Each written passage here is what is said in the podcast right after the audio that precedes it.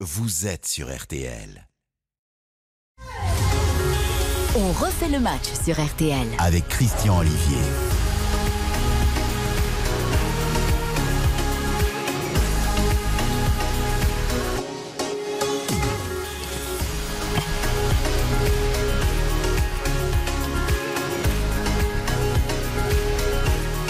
Bonjour, bonsoir, bonsoir à toutes et tous. On refait le match 18h30, 20h chaque samedi et plus que jamais bienveillance, info, débat, échange.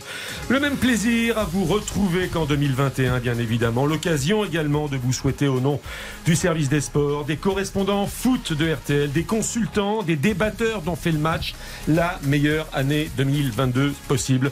Nous tenterons de vous accompagner tout au long de cette seconde partie de saison avec toujours plus d'interactivité, bien sûr. Comme c'est le cas chaque samedi soir dans On fait le match, émission filmée sur rtl.fr ou via l'application et à retrouver le plus vite possible. En réécoute avec vos messages également sur le compte Twitter RTL Foot. Avec moi et pour mon et pour votre plus grand plaisir, Monsieur Philippe Sansfourche, comme en 2021, toujours chef de la rubrique football de RTL. Bonsoir et bonne année. Bonsoir Christian, bonsoir à toutes et à tous. Très bonne année, l'année de Coupe du Monde et forcément une belle année. Sébastien Tarago, comme en 2021, toujours sur la chaîne L'équipe. Bonsoir et bonne année Sébastien. Bonne année à vous aussi, à tout le monde. Et y compris à Philippe Sansfourche qui donc n'a pas eu de promotion. Je suis déçu. L'année ne fait que commencer. Gilles Verdez, comme en 2021, partout où il passe, alors chez le camarade Cyril Hanouna, et dont on refait le match également, c'est le procureur, ou alors, ou alors, ou alors, le défenseur de la veuve et de l'orphelin. C'est fonction du sens du vent. Bonsoir et bonne année, Gilles Verdez. Bonsoir, bonne année à vous et merci de cette belle présentation. L'éolienne. Ce n'est pas terminé. Enfin, Florian Gazan. Comme en 2021, c'est le Rémi Brica de RTL, l'homme orchestre qui sait tout faire. Le foot, la culture, laissez-vous tenter en semaine, les grosses têtes l'après-midi, les chroniques matinales du week-end, les podcasts 24-24. Bref, c'est l'employé modèle de notre maison. Bonsoir et bonne année. Bonsoir Christian, bonsoir à tous et bonne santé. On va aller directement au plus essentiel. À 20h, la brochette RTL Foot, Eric Silvestro, euh, euh, non pas Xavier Demergue, à qui on souhaite euh, évidemment une bonne année une très bonne santé, mais avec Silvestro, Giovanni Castaldi et Baptiste Durieux, avec notamment, donc à partir de 20h, l'intégralité de Rennes, mais pas seulement bien évidemment, au commentaire de ce match à Bollard, Samuel Duhamel. Madame, messieurs, messieurs tout court ce soir, au menu, plusieurs questions, bien sûr. Pourquoi? Pourquoi le football français s'estime emmerdé par les restrictions sanitaires? J'espère que vous y voyez un petit peu de malice dans la formulation, évidemment, de ce premier débat. Tout est La Coupe d'Afrique des Nations qui débute demain, cette Coupe d'Afrique est-elle méprisée? Le Paris Football Club, le Paris FC, sanctionné entre Noël et le jour de l'an, après les incidents en Coupe de France contre Lyon. Paris a-t-il été outragé? Je vous demanderai également de me formuler un vœu, un seul pour 2022 et je compte sur vous pour envoyer du steak. Enfin, le rendez-vous désormais, le rendez-vous imité de partout, mais égalé de nulle part. Les tirs au but, des questions-réponses sur l'actualité foot de la semaine. Le premier à répondre marque des points, le plus faible ou les plus faibles, et Dieu sait s'il y en a dans ce studio. Énormément, Quitte surtout aujourd'hui. Quitte le studio. Euh, euh, moderato cantabile, hein, s'il vous plaît. Oh, parce que- Duras. Oui, oui, parce que donc- cla- classement général provisoire, sans fourche 10 points, Oh. Tarago 7 points, Ah ouais. Verdez 6 points euh, par charité chrétienne, euh, euh, Gazan. Je ne donne pas votre classement. Je suis relégable. On refait le match avec euh, une nouveauté également, mais je vous dirai ça un tout petit peu plus tard. Restez avec nous, vous écoutez RTL et vous avez 2022 fois bien raison. RTL, on refait le match. On refait le match. Christian Olivier sur RTL. On fait le match avec Sébastien Tarago, Gilles Verdez, Florian Gazan, Philippe Sanfour. Je n'oublie pas, bien évidemment, Lucas et son orchestre à la réalisation. Ah oui. Bonsoir, Lucas. Bonsoir. Et Baptiste Durieux. Bonsoir, Baptiste. Salut tout le monde. Pour tous les messages, notamment sur le compte arrobase, euh, RTL Foot, euh, le compte Twitter, les réseaux sociaux. Si vous nous êtes fidèles, chers, vous le savez, à Sébastien Tarago. Alors, messieurs, une petite nouveauté, si vous me le permettez, en cette année 2022, euh, c'est l'illustration sonore. Ah. Alors en radio, vous me direz, c'est pas très révolutionnaire, mais euh, par exemple euh, sur la chaîne L'équipe, quand euh, vous voulez vous appuyer sur une thématique, sur un débat, mon cher Sébastien, si je vous dérange pas, parce que non mais regardez, vous faites votre courrier là, bon, Ouais, et ouais. vous vous appuyez sur les images. Eh bien, nous, on a quelque chose de oui. très nouveau, c'est qu'on va Bah oui. s'appuyer sur des sons, Voilà. sur des interviews, sur des extraits de conférences de Hein, presse. Sébastien Moi, j'aimerais vous appuyer Qu'est-ce qu'il a dit. Christian Non, Il y, mais- a, il y a une reprise en main quand même, c'est la rentrée. Ah. Il a pris confiance, il a pris confiance, non les tacles Oui, J'ai fusent. fait confiance, absolument. Euh, il- a eu de l'autorité. Faites Noël. attention parce que la dernière fois que quelqu'un avait confiance à ce micro, c'était pro, il en prenait plein de la poire hein, derrière. Faut accepter aussi. Ouais, hein. mais, euh, Pascal Pro accepte trop. Euh, C'est un peu une victime expiatoire, Pascal Pro. Euh, Donc, euh, je, je vais me défendre. Bon, non, tout ça pour dire pourquoi des sons Parce qu'on nous reproche un peu de monter, et c'est pas le cas, de monter pendant une heure et demie de tchatch, de débat, parfois des débats un peu artificiellement. Bon, ce qu'il faut. Faux. Donc là, on va s'appuyer sur des sons. D'accord. Donc, la première question est la suivante. Euh, euh, le football français euh, s'estime-t-il emmerdé par les restrictions sanitaires? Et a-t-il raison d'ailleurs? On reprend la fameuse expression du président Macron, etc., etc. Les jauges, proportionnelles ou pas, fonction du stade, les joueurs covidés ou pas, les matchs reportés, ça c'est pas ou pas, ils sont vraiment reportés. Euh, le manque à gagner, c'est évident pour les clubs. Le football amateur également laissé pour compte. Alors moi je veux bien qu'on aide les restaurateurs hein, en permanence, mais il faut aussi penser à la famille du football. Et donc avant de lancer ce débat, deux extraits sonores pour les tests, pour commencer. Christophe Galtier, puis Antoine Camboiré. Galtier, entraîneur de Nice, Camboiré, entraîneur de Nantes. Moi, j'adhère au fait qu'il y ait un test obligatoire pour que tout le monde soit, soit sur les mêmes bases. Et je crois que ça peut peut-être évoluer. C'est 48 heures pour une équipe qui se déplace et peut-être 24 heures avant le match pour une équipe qui reçoit. Dans une réflexion que j'ai eue, je ne me rappelle plus avec qui, je disais que la deuxième partie de championnat, il va y avoir beaucoup de surprises. Il ne va pas avoir d'équité. Vous pouvez préparer tout au long de la semaine une équipe, un effectif, euh, mettre en place un plan de jeu et vous retrouver euh, le matin du match avec des absents. Pour moi, c'est une connerie. C'est une aberration. On a les trois vaccins, on a le pass sanitaire, on a tout fait et aujourd'hui, donc, on, est obligé de faire des tests. Donc, euh, pourquoi on a fait les vaccins? Ce sont des jeunes, ils sont en pleine forme. euh, on a eu des cas donc, de joueurs positifs, mais qui étaient donc en pleine forme. On a donné des programmes, ils étaient chez eux à s'entraîner. Alors, messieurs, la question est posée. Est-ce que les tests euh, emmerdent les entraîneurs? Est-ce que les tests désorganisent l'équité sportive?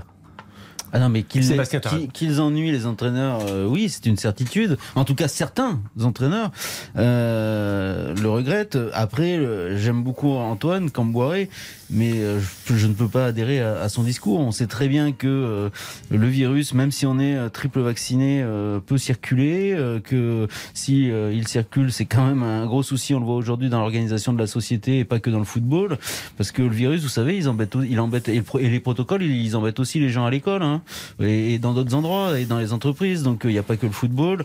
Donc non, cette complainte.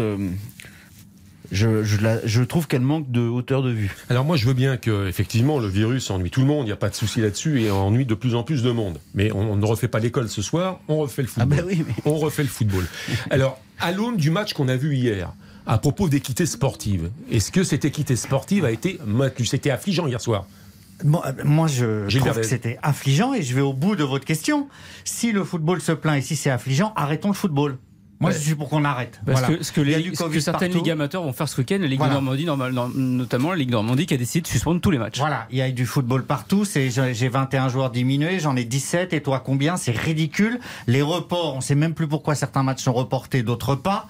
Euh, partout Ah ben là. si, on le sait parfaitement. Bah oui, non, mais le- protocole. Ouais, mais le protocole, il est terrible. Alors j'en ai 17. Euh, toi, t'en as 23. Jusqu'à combien on peut Ah, mais avoir? non, non, non, mais non, c'est non, non, faussé. non. Vous avez, vous C'est avez, faussé, vous avez une liste de 30 joueurs Je sais. avant d'attaquer la saison. Je sais, et au-delà de 11 joueurs cofidés, vous avez le droit Oui, de mais- demander Et, le et report quand de vous venez match. avec vos jeunes, vous êtes sûr de perdre, comme ça s'est passé. Donc pour moi, c'est tellement absurde. Le football n'est pas au-dessus des parties. Donc si le football se plaint, et sans doute a-t-il raison de dire que l'équité est faussée, on arrête le foot. Ouais, mais c'est une Alors, catastrophe. Gilles, c'est- on sait très bien que. on- J'imagine que t'as pas envie que le football s'arrête euh, pour toute la vie. Ah non, pour le Euh, Covid. Or, or euh, on sait très bien que les clubs, euh, notamment les clubs professionnels, sont en, grand, euh, en grande difficulté euh, financière et que si jamais tout s'arrêtait définitivement encore, alors je ne sais pas s'ils s'en relèveraient. En tout cas, ceux qui n'ont pas, euh, qui ne sont pas adossés à des fortunes euh, telles que euh, les Pinot à Rennes ou euh, Riboloblev à Monaco ne, ne, ne s'en sortiraient pas. Ce qui, ce est. Il faut essayer. Il a raison, Gilles. Pardon, il a raison, Gilles. L'équité entre guillemets, oui, elle va pas exister parce que va y avoir là- une là- grande part d'injustice. Bah mais oui, mais mais là- c'est comme ça. On fait au mieux. Ouais, mais c'est comme ça. Mais là, là, c'est plus la, li- la ligue qui organise euh, le championnat, c'est la française des jeux. C'est-à-dire que c'est une chance au tirage, une chance au grattage. tu fais quoi, C'est-à-dire je- tu fais quoi? Oui, enfin, il y y a un moment donné où peut-être il vaut mieux se dire on va suspendre deux, trois, quatre semaines en espérant quand même que voilà ce, ce variant, bon, on va atteindre une forme d'immunité collective qui fera qu'il y aura peut-être moins de Mais contagiosité. Personne ne le sait. Oui, on le sait pas, mais en attendant, qu'est-ce que tu fais? Tu fais un championnat qui n'a ni queue ni tête, des matchs qui n'ont aucun intérêt, des jauges limitées, des équipes où Bah, finalement. tu sais, pardon, hein, mais Bordeaux, ça a rarement de l'intérêt. hein. Oui, non, mais. Même avec l'équipe. Ouais. mais, Oui, bon, On a vu le même match que celui qu'on voit depuis, depuis ça, deux mois. ça fait. ça fait oui, mais- manche. Je crois qu'on parlait tout à l'heure de, de- du football qui fait partie de la société, comme d'autres secteurs, euh, qui euh, est touché, évidemment.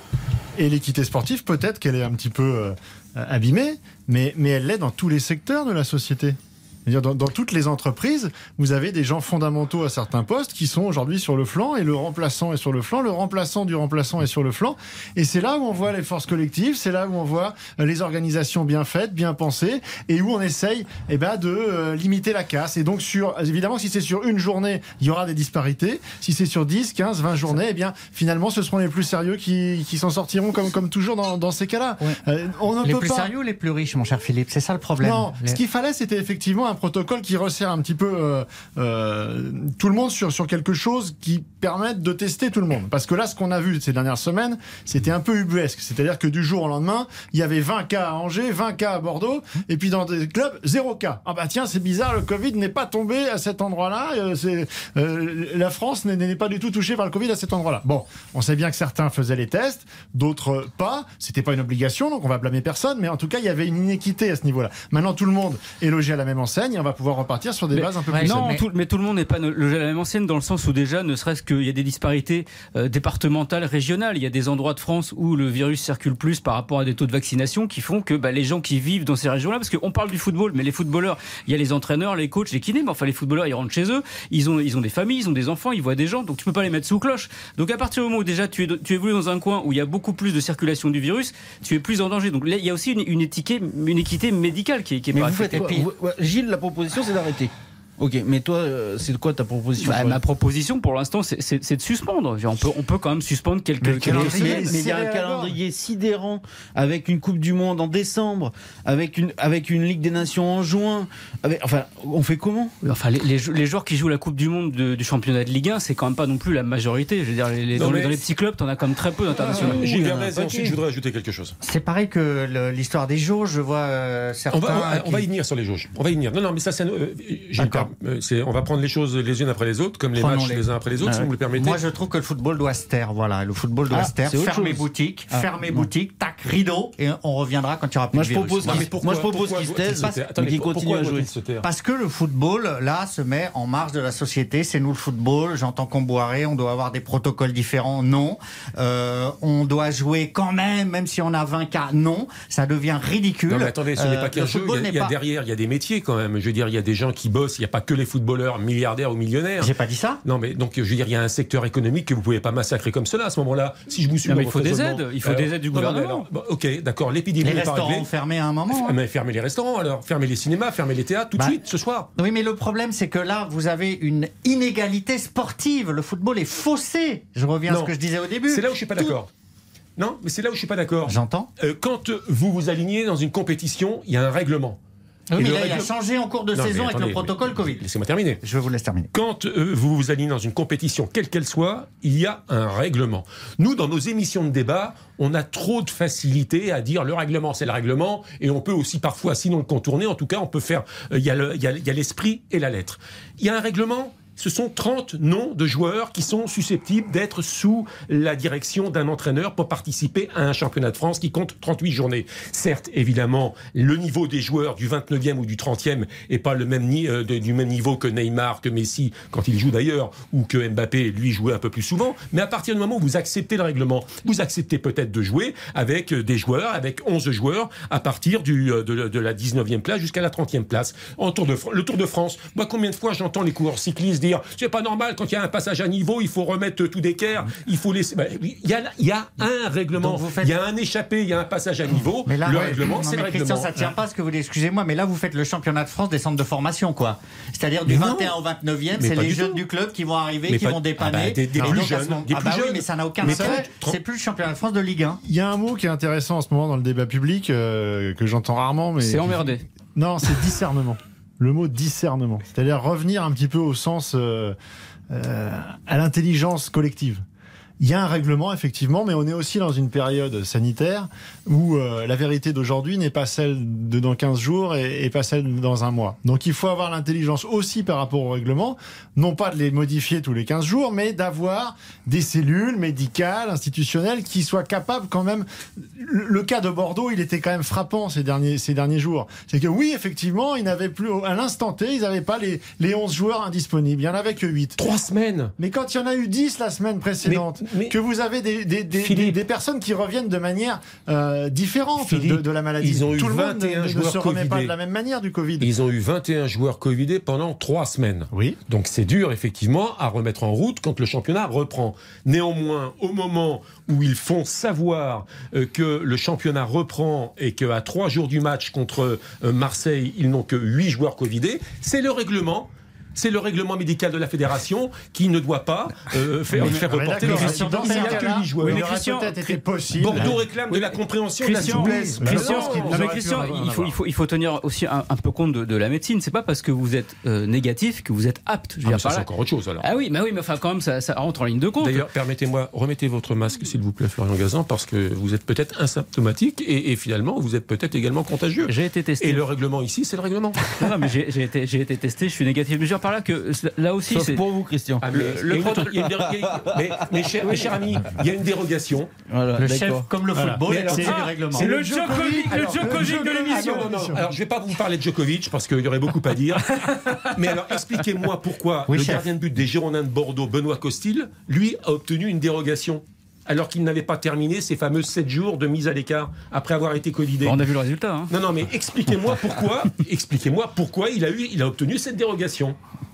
C'est le principe des dérogations. faut demander à ceux qui les donnent. Mais C'est comme les autorisations thérapeutiques pendant le Tour de France. Vous savez quelque chose, Ah, chef? oh, C'est à la tête du client. Euh, C'est la tête du client. Et ça. du médecin de Oui, l'équipe. bon. Voilà. Hein Donc, qu'est-ce qu'on fait? Qu'est-ce qu'on dit? Mais on arrête. Et puis alors, vous, vous, vous militez pour qu'on joue. Non, mais vous êtes bien gentil. Mais Bordeaux, vous dites il faut jouer. Oui. Bordeaux, Oui. l'équipe de Bordeaux qui Oui. s'est alignée hier, Oui. tout le monde savait qu'elle était sûre de perdre. Ils sont nuls. Donc non mais mais non mais mais vous les non mais ils sont nuls parce qu'ils sont trop dominés. Vous les vous les faites plus. jouer mais ils sont sûrs de perdre. C'est ça qui me choque moi. Ils n'ont pas de chance. Bon, 18h48 minutes, on va faire une petite pause dans ce On fait le match et dans ce protocole sanitaire euh, qui en- emmerde visiblement la famille du football français. Eh bien, euh, on va parler des jauges. Les fameuses jauges, Ah. proportionnelles ou pas.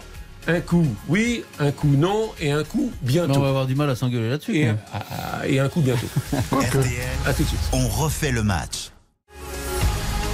On refait le match. Christian Olivier sur RTL. On fait le match spécial SOS médecin ce soir avec Sébastien Tarago, avec Gilles Verdez, avec euh, Florian Gazan, avec Philippe Sanfour. Pas tout jeune cette, Non, cette série là. évidemment que l'actualité est sérieuse, mais on- à- au travers de cette actualité et via le football, on essaye quand même de se détendre un peu et de pas euh, prendre les choses euh, de façon dramatique. Mais enfin, quand même, euh, c'est un problème.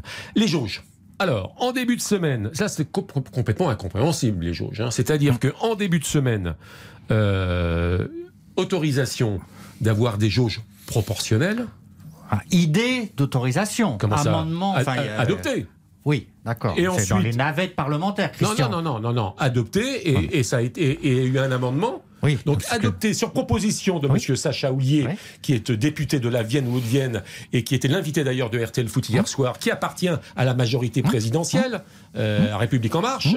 Euh, cette même République en marche qui fait marche arrière euh, parce que le gouvernement décide qu'il n'y aura Voilà. pas de jauge proportionnelle. Nous sommes d'accord Voilà. dans l'historique. Oui. Et depuis hier, on apprend euh, dans la voix euh, de Roxana Maracineanu, secrétaire d'État au sport, que finalement cette jauge proportionnelle sera peut-être mise en place dans les prochains jours. Oui. Après le vote du de ce que dit cette dame. vaccinal. Mais, euh, Mais est-ce que en général, factuellement, elle je n'est pas suis- au courant de ce qui Oui. se passe. Factuellement, mais c'est exact. mais Oui. le problème, c'est que c'est pire que ça. C'est-à-dire que M. Véran, à l'Assemblée nationale, a dit on ne fera pas de jauge proportionnelle, c'est n'importe quoi, on s'en sort pas si on commence à faire des exceptions, etc., etc., etc.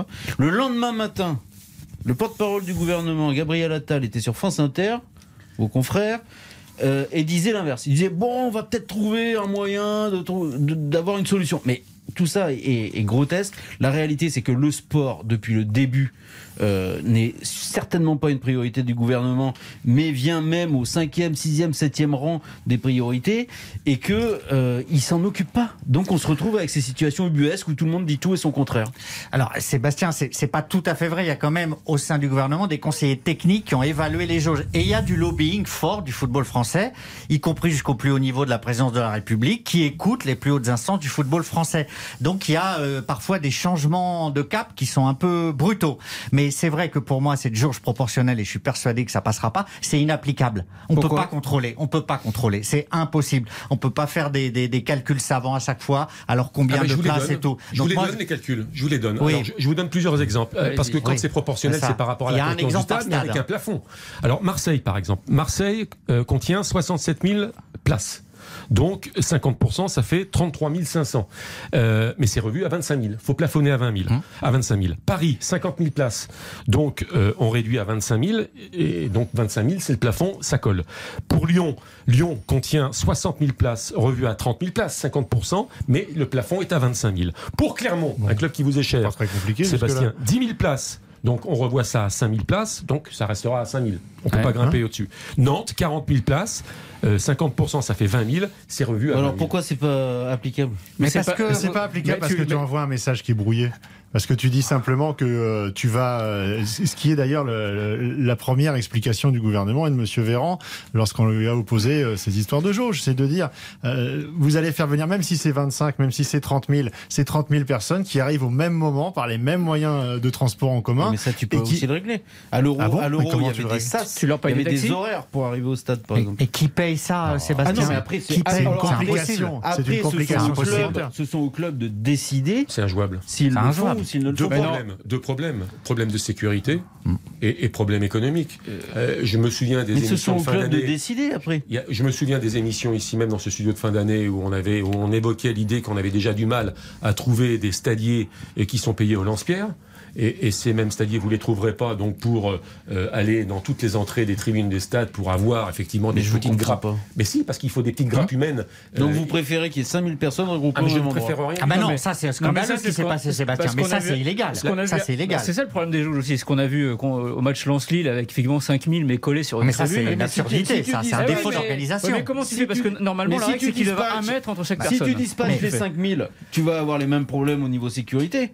Parce qu'il Mais faudra ce sera davantage pire. de membres de sécurité. Eh oui, et donc ce sera économiquement pas jouable parce que les, les, les, clubs, voilà. vont, les clubs vont pas euh, Donc, investir. non, mais je comprends pas votre raisonnement. Christian, la, la légitimité ne peut pas être euh, que euh, on est à- on est donc, comme dit Sébastien, à 5000 dans une même tribune. Moi, j'ai été scandalisé par ça et je ne comprends pas Alors, que le club n'ait pas eu match C'était perdu. lundi dernier, Oui. Lens-Lille, avec donc une jauge à 5000 Oui. maximum, regroupée dans la tribune euh, Marek, la Centrale. tribune latérale en face de la tribune M- d'honneur. Match perdu pour l'équipe qui organise. Oh, non. Bah, bah, non-respect, bah, Bah, illégalité pas dans le non-respect de la zone. Bah oui, mais alors à ce moment-là, tout le monde va faire pareil pour économiser l'ouverture d'autres tribunes, pour économiser donc- des stadiers, de l'organisation. Oui, Moi, je suis scandalisé. et- accessoirement, pour faire Et accessoirement pour faire beau à la télé aussi. Hein. Donc, Accessoirement. Donc autant arriver à des jauges proportionnelles avec effectivement davantage de personnel.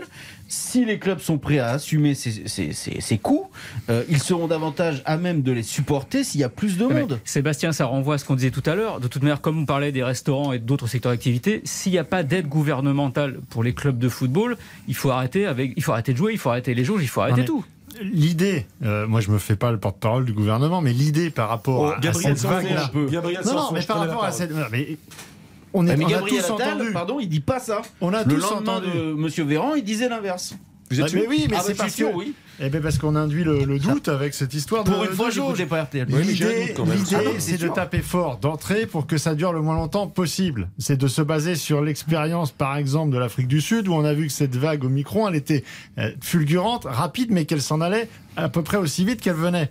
Donc l'idée, c'était après les fêtes de fermer, de faire fort et de faire en sorte que ça dure un mois, un mois et demi, deux mois maximum. Et après on revient. Gilles.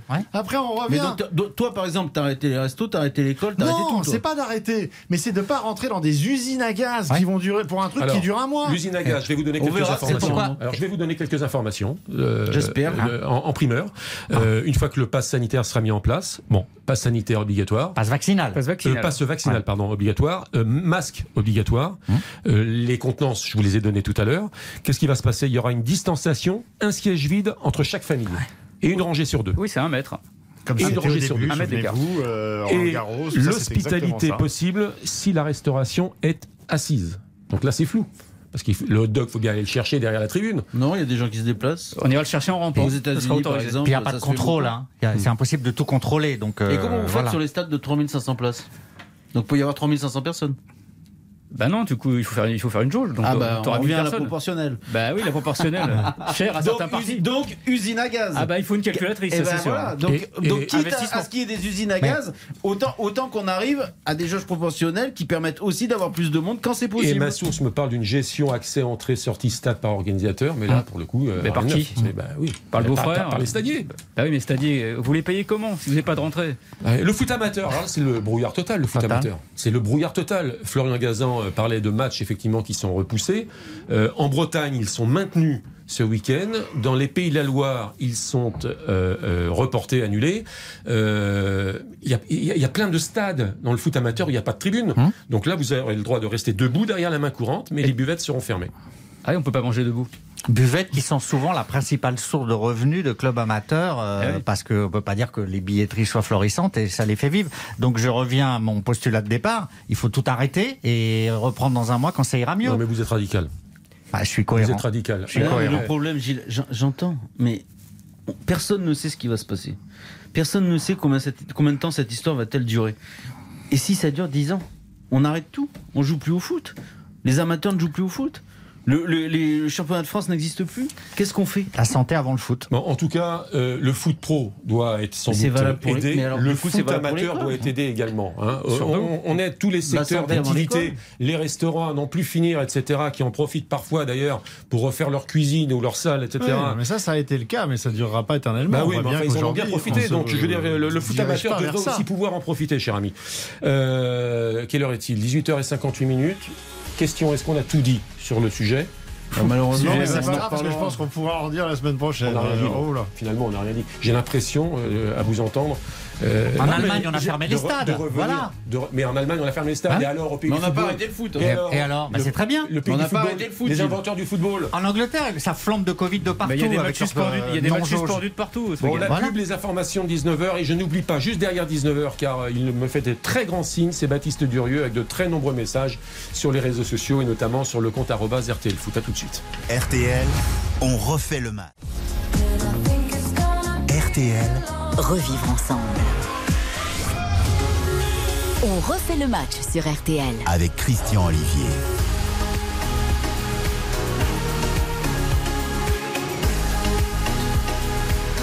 La suite d'On fait le match en effet est jusqu'à 20h en compagnie de Sébastien Tarago, Gilles Verdez, Florian Gazan, Philippe Sansfourche, 20h, 23h, Eric Silvestro, euh, Giovanni Castaldi, Baptiste Durieux pour euh, RTL Foot, 20h, 23h et notamment, mais pas seulement, l'intégralité de Lance-Rennes au commentaire euh, Samuel Duhamel. À ce propos, à propos de Baptiste Durieux, de très très nombreux messages, émission 100% interactive, vous le savez, on, refait le match avec les donc messages envoyés sur le compte arrobas RTL Foot, le compte Twitter.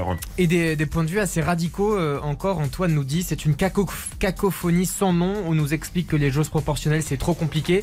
Je pense qu'ils ont juste pas envie de réfléchir et d'accorder de leur temps au sport, tout simplement. On envoie des mecs dans l'espace, on peut quand même mettre en place des jauges adaptées. On passe encore pour un pays d'amateurs qui n'aiment pas le sport et le football. Euh, point de vue rejoint d'ailleurs par Kevin euh, qui écrit la France n'est pas un pays de football. Ce sport est méprisé, bradé, peu respecté, contrairement à l'Angleterre, à l'Espagne ou à l'Italie. Chez nous, c'est un peu le vilain petit canard. Et ce n'est pas la priorité, ni une priorité tout court. Je comprends le mécontentement à la fois sur le Covid et sur les jauges. Et puis message de, Ludo un peu plus posé qui nous dit vu l'urgence de la situation et vu l'évolution et ce côté vraiment imprévisible du virus, je peux comprendre que pour l'instant l'heure ne soit pas au calcul mathématique ni à l'innovation protocolaire. Il faut se calmer. La santé de la France ne dépend pas des stades. Vous continuez de nous rejoindre évidemment sur le compte RTL Foot si vous avez envie de réagir à ces messages, messieurs, n'hésitez pas. On passe à la 20e journée du championnat de France de Ligue 2, Baptiste. Absolument, avec euh, plusieurs matchs qui sont en cours. On joue depuis 5 minutes à peine. Bastia, Queville, Rouen 0-0. Nîmes qui mène sur la pelouse de Dijon, un but à 0. 0-0 sur les autres pelouses. On rappelle euh, que Grenoble affronte Auxerre, que Rodez se déplace à Pau et que Valenciennes affronte Guingamp. Et puis on rappelle aussi que trois matchs sont reportés. Il s'agit de Amiens, Ajaccio, de Caen, Niort et de Dunkerque, Paris FC. Et j'ai été distrait, Baptiste, on a donné le résultat du Havre. Le Havre. Et on ne l'a pas donné. Sochaux s'est imposé sur la pelouse du Havre, un but à 0. Merci beaucoup, Baptiste. Euh, on peut toujours critiquer, tchatcher, euh, débattre autour euh, évidemment de cette table concernant les prises de décision gouvernementales et sans faire de politique. Simplement, tout le monde essaie de trouver des solutions. Euh, on prenait l'exemple de l'Angleterre. L'Angleterre, pour l'instant, c'est des stades pleins. pleins et sans doute avec un virus bah, qui se balade. Dans les autres pays, en Espagne, c'est 80%, en Allemagne, c'est 30%. C'est 30% ou c'est d'ailleurs c'est euh, huis clos maintenant Non, il y a eu, des huis clos en Allemagne. Clos, hein. À Munich, c'est à huis clos, par et, exemple. Et, Belgique et Allemagne ont fermé les stades. Et Italie. Donc euh, voilà, il n'y a, a, pas de. Il n'y a, pas de vérité. Il n'y a pas de vérité. Voilà. Merci. Merci Florian Gazan. Euh, deuxième débat, même si euh, Sébastien Tarago. Non, pour moi, il y a une vérité. Oh, oh, c'est soit tu fermes, soit tu fermes, soit tu fais des jauges proportionnels. Voilà. Mais des stades de 4000 places où il y a 4000 personnes, ça n'a pas de sens. Mais on a essayé de vous convaincre que la jauge proportionnelle était difficile à Mais moi, j'ai essayé de vous convaincre du contraire. Et tu nous as pas convaincu. Ben, vous non plus. Ben, on refait le match. Moi, ça, me, fait le débat, moi alors, ça me paraît. En termes de sécurité. Mais alors, ferme tout. Alors. En termes de sécurité. Moi, je en vous, termes moi, économiques, moi, ça vous paraît jouable Moi, je vous dis juste que un stade de 4000 places avec 4000 personnes, c'est absurde. Et vous, vous, or, le règlement aujourd'hui le permet. Voilà. Mais si vous êtes d'accord, il n'y a pas de souci. non, mais c'est un effet absurde. Mais pour le moment, je pense qu'on peut se satisfaire de cette euh, règle-là et éventuellement y retravailler et discuter si d'ici deux, trois mois, les choses n'ont pas évolué. Là, là, là, on est sur une, euh, sur une notion d'urgence. On prend ces jauges-là, on fait le dos rond pendant deux mois et on repart. Et il faut un minima rajouter, un minima rajouter qu'il ne peut pas, que le stade ne peut pas être rempli à plus de 50% par exemple, ou 40%, ce que vous voulez. Mais encore une fois, des stades de 2000, 3000, 4000, 5000 personnes qui sont pleins, c'est absurde. Bon, le Paris FC. Le Paris FC, on peut pas dire que le Paris FC, euh, chaque samedi, fasse le plein à Charlie. Non, c'est 2-3 000 de moyenne. Je veux dire, c'est là, pour le coup, la jauge est respectée. Ah oui, bah ils sont, je vous dis, c'est 2 à 3 000 de moyenne le PFC. Alors, entre Noël et le jour de l'an. C'est le... horrible. On va, on va parler du PFC maintenant. Eh ben oui. bah oui. Mais on va... Vous vous rendez compte et pourquoi Le pire, c'est pour, tout, pour nous, en fait, là, de, de, de, ces débats de football. Bon, bah on, on, vient de faire 35 minutes sur, sur, sur un truc pas, pas gay, évidemment. Bon, messieurs... Et maintenant, on attaque le PFC. Ah, ça va être et Charletti, qui est l'un des, pires stades, l'un des pires stades de France. On va parler football. un stade. Allez. Alors, euh, on va parler je football. Je plaisante, hein, Christian. Non, non, non, mais moi, je ne plaisante pas avec ces choses-là, monsieur. Quand est-ce qu'on va enfin voir le bon et le vrai Lionel Messi Non, allez, on peut, je vous pose la question à 19h30. Je veux quand même me, je revenir sais, sur le Paris FC parce que euh, pendant la trêve des confiseurs, trêve de Noël, du jour de l'an, etc., il s'est passé quand même de drôles de choses. Vous le savez, le Paris FC et l'Olympique Lyonnais, c'est pas rien quand même, ont été exclus de cette Coupe de France. Là, je suis sûr, sur quand même deux sanctions euh, très spectaculaires pour ceux qui nous rejoindraient ou qui auraient un peu oublié. Souvenez-vous des incidents de Charletti pour ce match de Coupe de France qui opposait le PFC à Lyon. Bagarre entre supporters lyonnais et, et petite frange de supporters du Paris Saint-Germain qui ont passé les contrôles. On est d'accord, factuellement, je ne dis pas Il n'y a, pas eu de contrôle. Supporters lyonnais, Mmh. pas de contrôle, et supporters, euh, quelques supporters du, du, du Paris Saint-Germain. Suspension pour, comme tel. suspension pour 5 matchs à Charletti, pour une équipe qui joue quand même la montée en Ligue 1 la saison prochaine, au-delà donc de l'expulsion euh, Coupe de France pour les deux clubs. Euh, la nouveauté 2022 dans Fait le match, vous le savez, pour lancer le débat, c'est l'illustration sonore. Pierre Ferracci, le président du PFC confirme l'information que nous donnions dans ce studio le 18 décembre, au lendemain donc de ces, de ces incidents, à savoir que ce match n'était absolument pas classé à risque. Oui, je confirme que ce match n'a jamais été classé à risque. Moi, je veux bien assumer mes, défaillances, mais non, il n'y a pas eu de classement à risque. Donc on a peut-être tous sous-estimé, y compris les forces de police, la dangerosité de ce match. Je n'ai jamais dit qu'on était parfait et on, a pris connaissance avec attention des, attendus de la Ligue, mais je ne supporte pas, et j'espère comme d'autres, qu'on mette sur un pied d'égalité euh, des voyous qui foutent euh, le chaos dans les stades et les clubs qui, même quand ils ont des petites choses et parfois même des choses plus importantes à se voir font tout ce qu'il faut en tout cas pour euh, éviter que ces voyous déferlent dans les stades et, foutent la panique et fassent peur aux enfants, aux femmes et aux hommes qui sont là pour suivre de façon pacifique le match. C'est inéquitable. Donc euh, on est en train de fausser le championnat de Ligue 2 en prenant une sanction qui est à la fois disproportionnée et en même temps qui concerne le championnat de Ligue 2 et pas, et pas la Coupe de France. Et c'est vrai que si le match avait été classé à risque, il aurait commencé déjà à être, euh, il aurait commencé Gare de Lyon, j'ai envie de dire, où euh, les supporters lyonnais sont arrivés et euh, avec En retard. avec en retard avec la réception des supporters par la police, ce qui n'a pas été le cas. C'est pas ce que dit la préfecture de police, Christian. faut quand même euh, donner l'élément contraire aussi. Le préfet l'allemand lui a écrit. Il a, alors le, le président du PFC joue un peu sur les mots. Il dit à risque, c'est risque 3 sur l'échelle de 5. Mais le préfet avait dit c'est un match sensible. Les effectifs Ah, de sensible, sensible. Oui, ça n'a rien à voir d'accord. avec le match Non, à risque. D'accord. Les effectifs de police avaient été euh, prévus pour un match potentiellement à risque. Donc le dispositif étatique était à la mesure du match. Et je suis désolé, le dispositif du PFC à l'intérieur du stade n'était pas à la mesure d'un match comme match celui-là. sensible n'est pas match à risque. Oui, mais je c'est peux une vous échelle, livrer- Christian. Je peux vous livrer aussi un extrait de conversation qu'il y a eu entre tous les dirigeants avec en point commun et dénominateur commun la Fédération française de football. Ce n'est pas un match à risque et les deux clubs qui sont des clubs professionnels sauront faire. Moi, je suis, en- je suis très Sébastien embêté par monsieur, euh, le discours de Monsieur Ferracci, euh, qui a été très démagogique dès le, soir des, événements. Euh, moi, je participais à une émission de la, chaîne Équipe qui s'appelle l'équipe du soir. Ce soir-là, on l'a eu en direct, comme d'autres. hein, toutes les radios ont eu aussi Monsieur Ferracci. Et euh, moi, mes informations, j'étais prudent. Mais mes informations, c'était qu'il y avait eu effectivement des supporters du Paris Saint-Germain, des hooligans, euh, qui étaient présents dans la tribune et qu'il y avait eu des faillances au niveau de la sécurité. Et Monsieur Ferracci, ce jour-là, m'a rabroué comme si j'étais indigne d'évoquer ces éléments. Euh, or, moi, ce qui m'intéresse, c'est les informations, ce sont les faits. Et Monsieur Ferracci a donné une multitude d'interviews pour tout mettre sur le dos de l'Olympique lyonnais, euh, parce que au fond, je pense, il savait que l'organisation n'avait pas été à la hauteur. Or, que vous le vouliez ou non, l'organisateur est responsable de ce qu'il se passe dans son stade. Et donc, Monsieur Ferracci et son club n'ont malheureusement pas été à la hauteur. Ça ne veut pas dire que ce sont des, des, des gens qui, qui, qui, qui laissent faire le mal dans, dans les stades et qui veulent le mal. Il n'y a pas de souci avec ça. On peut Mais parler ils de n'ont pas été à la Négligence Oui, Mais oui. ils n'ont pas été à la hauteur. Ils sont sanctionnés. Et ce n'est pas parce que M. Ferracci euh, multiplie les discours démagogiques, euh, même si on est d'accord avec lui évidemment, parce que vous savez, la pluie ça mouille.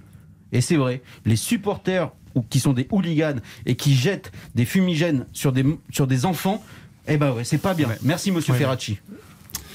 Mais à lui, à lui de faire en Là. sorte d'avoir une meilleure organisation aussi. Moi, je, je veux bien entendre, d'ailleurs, on entend dans ses propos qu'il y a euh, pas un retour en arrière, mais qu'il il concède. Je sais qu'on risque le contrôle fiscal si jamais on s'attaque à Monsieur Ferracci, mais Non, c'est pas grave. te- Non, te- pourquoi vous dites ça Si, c'est parce pas que, était Ferracci bénéficie. Monsieur Ferracci bénéficie globalement. Non, non, Sébastien, globalement, vous savez très bien. je- vous savez Mais- très bien pourquoi je dis ça, c'est parce qu'il est très proche de Monsieur Macron et Bah mais- Ferracci bénéficie globalement. Euh, je sais pas. Je, suis surpris qu'on ne remette pas en cause son discours et son attitude. Sébastien, euh, on, on essaie de Mais- débattre moi, j'aime- normalement. en plus, moi j'aime beaucoup Monsieur Sébastien, Ferracci on essaie fondamentalement. de Ouais, ça normalement. n'a pas été digne. Sébastien, on essaie de débattre normalement, sans procès d'attention, sans accusation. Vous savez très bien que Monsieur Et- Ferracci est très et- proche de Monsieur Macron. Oui, mais d'accord, mais, de- mais d'a- euh, oui, mais, mais je- on va même vous dire que le fils de Monsieur Ferracci a été le témoin de mariage de Emmanuel Macron, Voilà. président de la République. Voilà. Mais je veux dire, ça n'en fait Ça pas. ça n'a pas empêché qu'il a, que son club a été condamné par la commission de discipline Voilà. de la Fédération mais- française mais- de mais- football. c'est factuel. C'est bien la preuve qu'il y a factuel, une ce qui n'est pas indépendance des toujours bien de Oui, mais Sébastien, ce qui n'est pas factuel, c'est de pouvoir imaginer euh, que ensuite euh, vous puissiez être redressé fiscalement parce que vous dites du mal de Ferracci. boutade, euh, monsieur. Ah, bah bah alors, dites-le. Ah c'est le principe de la Ah boutade. oui, il faut contextualiser. Mais. Ah vous savez, la boutade. Ah bah ouais, mais alors là, Vous savez, on- le, on le- va loin. Le, le- le premier et le second degré, c'est pas toujours la, nuance- la frontière est, est- est tenue parfois. Alors moi, je, suis- je suis désolé, euh, je vais enfiler mon costume macronien peut-être, selon euh, Sébastien Tarago. Ferratien. Hein, voilà. Mais euh, moi, j'entends le, le- le propos de- du président Ferracci, euh, surtout sur le fait qu'il y a aujourd'hui un débat qui est en train de glisser. En fait, on, on ne s'intéresse plus à la chose la plus importante, qui est qu'on a un vrai problème de violence dans les stades en France aujourd'hui. Que ce problème, c'est que des, des groupuscules ultra-violents se sont formés en toute impunité dans certains stades, dans beaucoup de stades, un peu partout en France, depuis une dizaine d'années, parce que les directions ne l'ont pas souhaité, mais ont fermé les yeux et ont laissé faire ce genre de choses. On est d'accord. Et qu'à Lyon, même s'il faut rendre grâce aussi à ce qui est en train de se faire, et que euh, Jean-Michel Aulas, certainement pressé par l'actualité, est en train de prendre les choses en main, qu'il y a enfin des plaintes qui sont déposées de manière individuelle contre des personnalités précises. Il n'est jamais Mais trop tard. Il n'est jamais trop tard, mais jusqu'à présent, et là où je pense que M. Ferracci a eu entièrement raison de remettre le doigt sur cette question-là, M. Aulas a fermé les yeux pendant des mois avec euh, l'ensemble des dirigeants Oui, mais euh, c'est- français sais- sur cette question-là. Tu sais ce qui aurait été digne? C'est- Non, c'est mais te réponds, Chacun Philippe. son tour, Tu sais ce qui aurait été digne de la part de M. Ferracci? C'est une vraie prise de hauteur. Et que, effectivement, il dénonce ce qu'il a dénoncé à juste titre par rapport à ce qu'il se passe dans les stades, mais qu'il dise OK, nous aussi, nous avons manqué à notre responsabilité d'organisateur, nous acceptons les sanctions.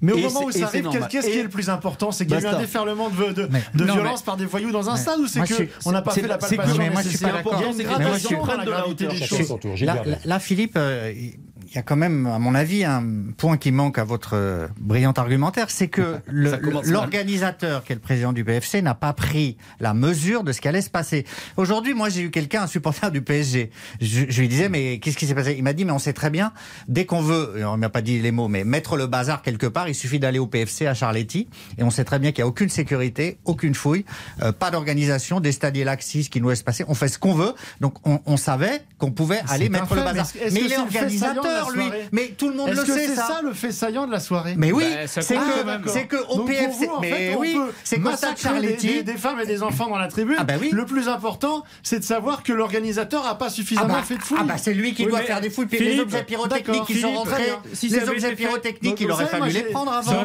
J'ai pris un exemple très simple sur Y cette a pas de histoire. fouille. C'est comme si vous aviez un gamin qui va mettre le feu dans la maison du voisin d'à côté. Et puis après, vous dites euh, Ah bah ouais, mais en fait, il y avait un problème avec l'alarme incendie. Il n'y avait pas suffisamment. Il n'y avait pas de. Ah, peux pas dire ça. Philippe, ça important. tient pas, ça tient pas. La gravité, c'est quoi non, non, non. Mais elle est où la gravité Mais la, gravité. Mais la gravité, pardon. attends, attends, Vas-y, vas-y. la, gravité surtout, c'est que 15 jours avant ce match, il y avait eu un PFC Bastia. Il y avait déjà eu des incidents. Et on avait déjà souligné à cette époque-là que au niveau du PFC de Charletti, il y avait vraiment de gros manquements au niveau de la sécurité. 15 jours après, tu as un match qui se, à, à- contre Lyon, guichet fermé, où tu sais que tu vas avoir des ultra-lyonnais qui vont venir. Tu sais que tu es à Paris. À Paris, il y a le Paris Saint-Germain. Donc tu peux te douter quand même, si tu es président de club un petit peu responsable, qu'il va se passer des trucs. Et il a été avéré et noté qu'il y a eu des manquements à la sécurité totaux. Il y Mais avait très bien. aucun- Mais alors, en dehors du. Philippe, laisse-moi Pourquoi est-ce que la préfecture ne classe pas le match à risque Oui, mais c'est non, une question mais- d'échelle. Ils On ont dit, moi, on a la lettre. mais non, mais On a la lettre. Alors on veut le document. Arrêtez. Alors on Mais veut le non, mais document. le préfet si a vous êtes le écrit- porte-parole de la préfecture de police, très bien Gilbert Besnay, on veut le document. Mais, mais le préfet Lallemand, il y a eu une réunion de la sécurité. préfecture, mais Non, lui, mais pas le porte-parole Les, les Verratti. confirment qu'il s'agit d'une rencontre à risque. C'est le préfet allemand qui a écrit ça. c'est le préfet allemand Il y a qui l'a déjà dit. eu. Bah, qui- le préfet qui- allemand, non mais je dis pas qu'il a raison, je dis ce qu'il a dit. Ah bah oui, mais alors. Il y a eu pas déjà huit, il y a eu déjà dates problématiques. Le club s'était engagé à renforcer le dispositif de filtrage et de stadier à Charletti. Ça a été fait, pas suffisamment, mais ça a été fait. Pas Ah bah, suffisamment, si ça mais avait ça pas a été fait, ça aurait fait Moi, quoi, alors Non, mais ce qui m'intéresse, moi, c'est Des l'observation objets de Philippe pyrotechniques dans un stade. Ce qui m'intéresse, c'est l'observation de Philippe. Certes, le Paris FC a sans doute manqué à ses devoirs en termes de sécurité. Ah, voilà. Est-ce que c'est une preuve suffisante pour exonérer les supporters Mais jamais de la vie. qui n'en sont Mais pas non, ils sont tous avec éliminés. des Mais non, ils sont tous éliminés. Mais enfin, Virez-moi tout Mais- ça, les mais- deux clubs. mais- Très Mais, bien. mais pourquoi ce serait fromage ou dessert C'est Bah les oui. deux là. Bah. Parce que plutôt qu'une question, le Paris FC a-t-il Moi, été outragé? Ma question est trop caricaturale. Non. Est-ce qu'il n'y a pas eu disproportion dans les sanctions? Ah non, Non, ah non, non, ah non, ah non, ah Ils ont déjà de la chance de ne pas être virés pendant matchs 5 ans de Coupe de Charletti. Non, Mais ça, arrêtez. 5 matchs hors de on peut tout permettre dans les tribunes. Non, En non, fait, vous remettez en cause toutes les, les échelles de sanctions par rapport Non, au fait que les organisateurs sont responsables. Ça, c'est pas normal, par contre. Ça, c'est, ça, ça, ça, par contre, c'est pas normal. Parce que condamner le Paris FC à aller jouer 5 matchs en dehors de Charletti, alors que quand il y a eu des débordements dans des stades de Ligue 1, Nice, Lyon, ils Mais ont pas été- Charletti n'est pas un lieu sûr, Non, Florian. C'est pas ça, Gilles. dates déjà. Gilles, oui, mais les Ça, autres, c'est pas nouveau, Les, les C'est autres- très dur, d'ailleurs. les- Enfin, cette non, mais saison, à Lyon et à Nice, il y a eu des incidents. Ils ont Euh, pas été, on leur a pas demandé d'aller jouer ailleurs. Tu aurais dû, Tu aurais dû condamner. ils sont non, allés jouer ailleurs, Nice, pas assez longtemps. Lyon, Gilles, Lyon va rejouer. Tu aurais dû condamner Contre Marseille. Tu aurais dû condamner le d'accord, PFC. ça, c'est autre chose. Alors, je parle de la disproportion. c'est la il fallait, la il, Fédé. fallait, Gazan. il fallait condamner le PFC à jouer à Charletti, mais à huis clos. Comme ça, t'as pas de problème de sécurité. Il y a personne. Mais les condamner à aller jouer à l'extérieur, d'abord, ça fait des frais supplémentaires. C'est pas logique. Mais il faut Il n'y sanctionner. a pas de logique. C'est une passoire. Gilles, ils sont suffisamment sanctionnés. Je parle même pas de l'amende de 20 000 euros qui était pour le coup ridicule, mais je parle de la de la- l'exclusion de la Coupe de France cette saison.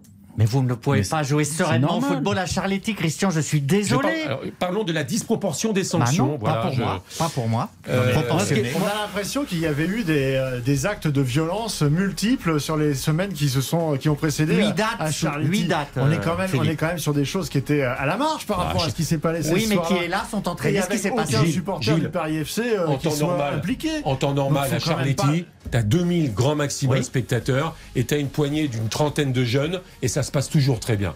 Sans blague. Qui toujours est très bien. Enfin, je veux dire, Toujours qui bien. victime dans l'histoire Toujours très bien. Les gens, les gens qui auraient Ah, les victimes, c'est les gens qui étaient dans les, Ah oui dans les tribunes. La Euh, publicité et la Coupe d'Afrique des Nations, c'est on fait le match à 18h déjà et 21 minutes, sans oublier vos messages sur le compte arrobas RTL Foot. RTL, on refait le match. On refait le match. Christian Olivier sur RTL. La suite d'On refait le match euh, avec Sébastien Terrago, Gilles Verdès, Florian Gazan, Philippe Sansfourche, toujours dans l'échange, toujours dans le débat et euh, toujours dans la bienveillance également et toujours avec vos messages sur le compte arobase RTL Foot puisque cette émission est interactive, elle est filmée et euh, nous lisons grâce à Baptiste Durieux le meilleur de vos messages sur le compte Twitter. Et euh, grâce à Loïc aussi euh, qui nous écrit un long message sur ce débat, euh, il nous dit si on attend que les présidents aujourd'hui prennent de la hauteur, et ben on n'est pas rendu. La vérité et ce qui doit nous intéresser, c'est pourquoi, comment des personnes si violentes et mal intentionnées peuvent euh, aller dans, dans les stades. Le portique ou l'agent de sécu négligent, euh, je laisse ça aux juristes et aux techniciens, mais s'il vous plaît, plusieurs semaines après les faits, il faut parler du fond, de la source, du vrai problème. Et tiens, touchons du bois, il semblerait que Jean-Michel Aulas l'ait enfin compris. Et la Ligue 2, 20e journée suite Absolument, 25 minutes de jeu sur les pelouses de Ligue 2. Bastia mène 1-0 face à Quevilly-Rouen, 1-0 également pour Nîmes sur la pelouse de Dijon. Valenciennes qui mène face à Guingamp, 1-0 également. Et puis 0-0 entre Grenoble et Auxerre et entre Pau et Rodez. Merci Baptiste, qu'on retrouvera à partir de 20h avec toute l'équipe de, de RTL Foot, bien évidemment. 19h24, alors je voudrais qu'on sorte un peu de notre, euh, des frontières, mais si, euh, qu'on sorte un peu également de notre zone de confort, qu'on voit un peu plus loin que le bout de notre nez, pour parler de la Coupe d'Afrique des Nations. La Cannes, c'est au Cameroun. C'est à partir de demain. C'est jusqu'au 6 février. C'est le meilleur du football africain. Euh, qui pour succéder à l'Algérie Match d'ouverture demain, Cameroun, Burkina euh, Faso. Euh, illustration sonore avec un formidable joueur, Roger Mila, euh, qui, euh, pour les plus jeunes, il faut le rappeler, a joué à Valenciennes, à Montpellier, à Monaco, à, à Saint-Étienne. Il a joué à l'âge de 42 ans sa dernière Coupe du Monde, c'était en 1994. Celle de 90 a été beaucoup plus brillante, hein, je crois qu'il Il avait marqué. marqué Mmh, 4, il avait marqué, ou ouais. 5 buts euh, en, en, en, en 2000, euh, en 1990. Euh, Roger Milla, au micro de nos confrères de TV5 Monde, parce que ma question est la suivante. Cette Coupe des Nations est-elle méprisée? On a le sentiment que les clubs européens ne veulent pas voir euh, leurs Africains jouer la compétition. Le président Infantino de la FIFA a tout fait pour que la compétition soit euh, reportée. Il y a comme un espèce de relan quand même de, de mépris, de je ne sais trop quoi. Écoutez ce que dit euh, Roger Mila à propos du comportement des clubs européens euh, vis-à-vis notamment, non pas cette fois-ci des Africains, mais justement des stars sud-américaines. Je voudrais savoir, lorsque les Brésiliens, les Argentins, autres qui jouent dans leurs équipes là-bas, ont leur euh, Copa América et autres, c'est la même menace que, qu'au continent africain, je ne pense pas. Donc, euh, en tout cas, ils ont besoin des footballeurs africains parce que c'est les meilleurs actuellement. Donc, ils ont besoin des footballeurs africains. Ils sont obligés de marcher comme l'Afrique aussi devant. Voilà, Roger Mila qui met l'accent sur le fait que euh, l'Europe a besoin des footballeurs africains et que on ne fait pas de, on ne retient pas les joueurs sud-américains, les stars, Neymar, Messi, il les a pas cités, hein, les stars sud-américaines. Est-ce que la Cannes, cette compétition est, est méprisée Bien sûr, par bien le, sûr. le- le football européen? Mais bien sûr, c'est des vieux réflexes, à mon avis, euh, post-colonialistes qui sont navrants. Et quand j'entends l'entraîneur que j'aime beaucoup de, de Metz, euh, Monsieur Antonetti, dire on nous prend plein de joueurs, donc c'est truqué, c'est un jeu truqué, ce sont ces mots. Alors que Metz se nourrit des joueurs africains, d'ailleurs en les formant là-bas, en faisant un très gros travail. C'est évident que ces joueurs africains, quand vous les avez dans votre effectif, ils ont tout à fait le droit d'aller en sélection.